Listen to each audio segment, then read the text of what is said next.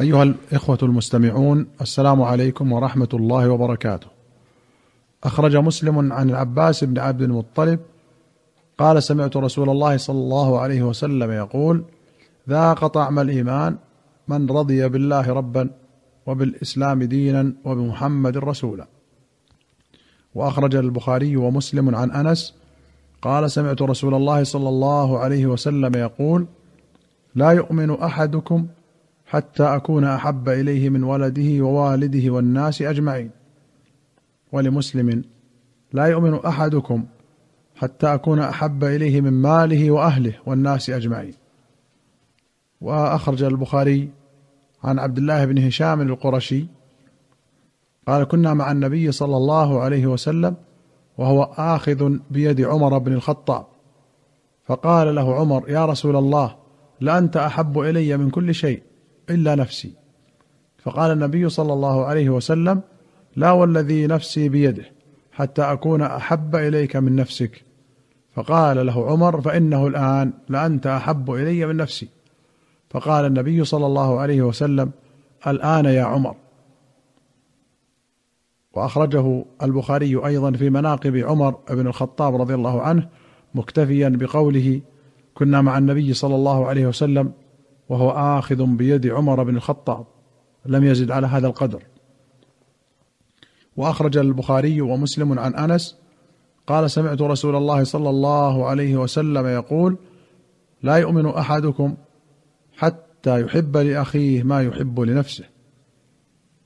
وأخرج البخاري ومسلم عن أبي موسى الأشعري رضي الله عنه أن رسول الله صلى الله عليه وسلم قال المؤمن للمؤمن كالبنيان يشد بعضه بعضا وشبك بين أصابعه.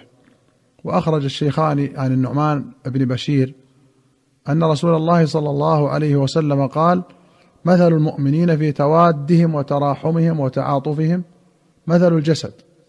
إذا اشتكى منه عضو تداعى له سائر الجسد بالسهر والحمى.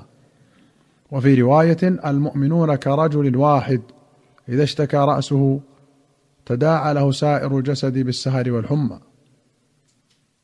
وأخرج الشيخان عن أبي موسى أن رسول الله صلى الله عليه وسلم قال إن الأشعريين إذا أرملوا في الغزو أي نفد زادهم أو قل طعام عيالهم بالمدينة جمعوا ما كان عندهم في ثوب واحد ثم اقتسموه بينهم في إناء واحد بالسوية فهم مني وأنا منهم. قوله فهم مني وأنا منهم قال ابن حجر أي متصلون بي وتسمى من هذه الاتصالية. وقال النووي معناه المبالغة في اتفاقهما واتحاد طريقهما. وفي الحديث فضيلة عظيمة للأشعريين قبيلة أبي موسى وفضيلة الإيثار والمواساة واستحباب خلط الزاد في السفر والحضر. وأخرج مسلم عن سفيان بن عبد الله الثقفي قال قلت يا رسول الله قل لي في الإسلام قولا لا أسأل عنه أحدا بعدك. قال صلى الله عليه وسلم قل آمنت بالله ثم استقم. قوله ثم استقم أي استقم على ما أمر الله. كما قال تعالى فاستقم كما أمرت ومن تاب معك ولا تطغوا. وقوله إن الذين قالوا ربنا الله ثم استقاموا الآية. وأخرج مسلم عن حنظلة بن الربيع الأسيدي. وكان من كتاب رسول الله صلى الله عليه وسلم قال لقيني أبو بكر فقال كيف أنت يا حنظلة؟ قلت نافق حنظلة. قال سبحان الله. ما تقول؟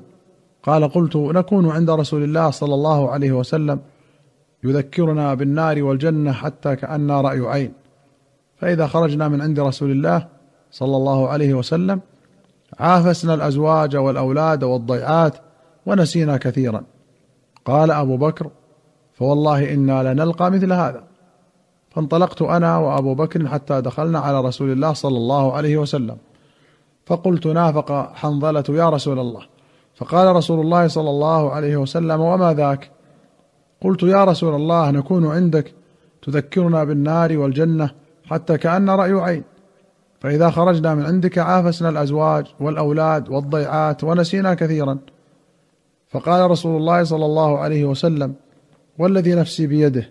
لو تدومون على ما تكونون عندي وفي الذكر لصافحتكم الملائكة على فرشكم وفي طرقكم ولكن يا حنظلة ساعة وساعة ثلاث مرار.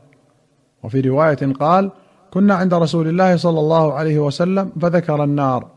ثم جئت إلى البيت فضاحكت الصبيان ولاعبت المرأة فخرجت فلقيت أبا بكر فذكرت ذلك له. فقال وأنا قد فعلت مثل ما تذكر.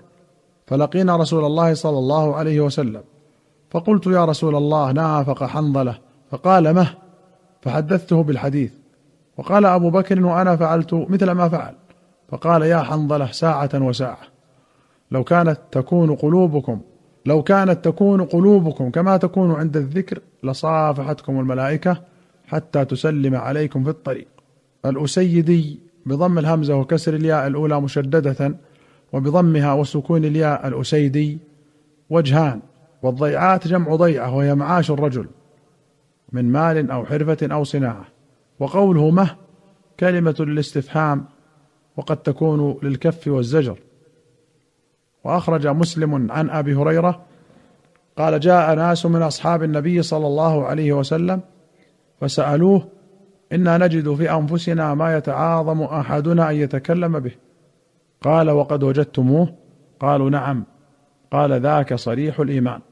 وأخرج مسلم عن ابن مسعود قال سئل النبي صلى الله عليه وسلم عن الوسوسة فقال تلك محض الإيمان.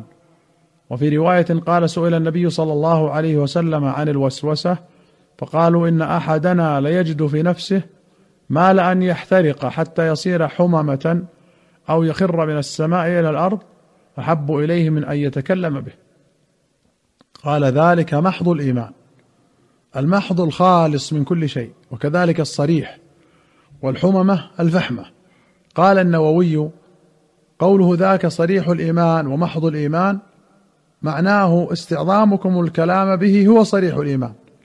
فإن استعظام هذا وشدة الخوف منه ومن النطق به إنما يكون لمن استكمل الإيمان وانتفت عنه الشكوك وقيل معناه أن الشيطان إنما يوسوس لمن أيس من إغوائه فينكد عليه بالوسوسة لعجزه عن إغوائه. وأما الكافر فإنه يأتيه من حيث شاء ويتلاعب به ولا يقتصر معه على الوسوسة. فعلى هذا معنى الحديث سبب الوسوسة محض الإيمان أو الوسوسة علامة محض الإيمان. وهذا القول اختيار القاضي عياض انتهى. وسيأتي في باب أذكار الأحوال والمقامات حديث أبي هريرة يأتي الشيطان أحدكم فيقول من خلق كذا وكذا حتى يقول له من خلق ربك فإذا بلغ ذلك فليستعذ بالله ولينتهي. وفي رواية فليقل آمنت بالله ورسله. ومعناه الإعراض عن هذا الخاطر الباطل والالتجاء إلى الله تعالى في إذهابه. وأخرج أحمد وأبو داود وابن حبان والبيهقي في الشعب بسند صحيح عن ابن عباس رضي الله عنهما قال جاء رجل إلى النبي صلى الله عليه وسلم فقال يا رسول الله إني أحدث نفسي بالشيء لا نخر من السماء أحب إلي من أن أتكلم به. وفي رواية إن أحدنا يجد في نفسه يعرض بالشيء لأن يكون حممة أي فحمة أحب إليه من أن يتكلم به. فقال النبي صلى الله عليه وسلم الله أكبر الله أكبر الله أكبر الحمد لله الذي رد كيده إلى الوسوسة. أيها المستمعون الكرام إلى هنا نأتي إلى نهاية هذه الحلقة. حتى نلقاكم في حلقة قادمة إن شاء الله. نستودعكم الله. والسلام عليكم ورحمة الله وبركاته.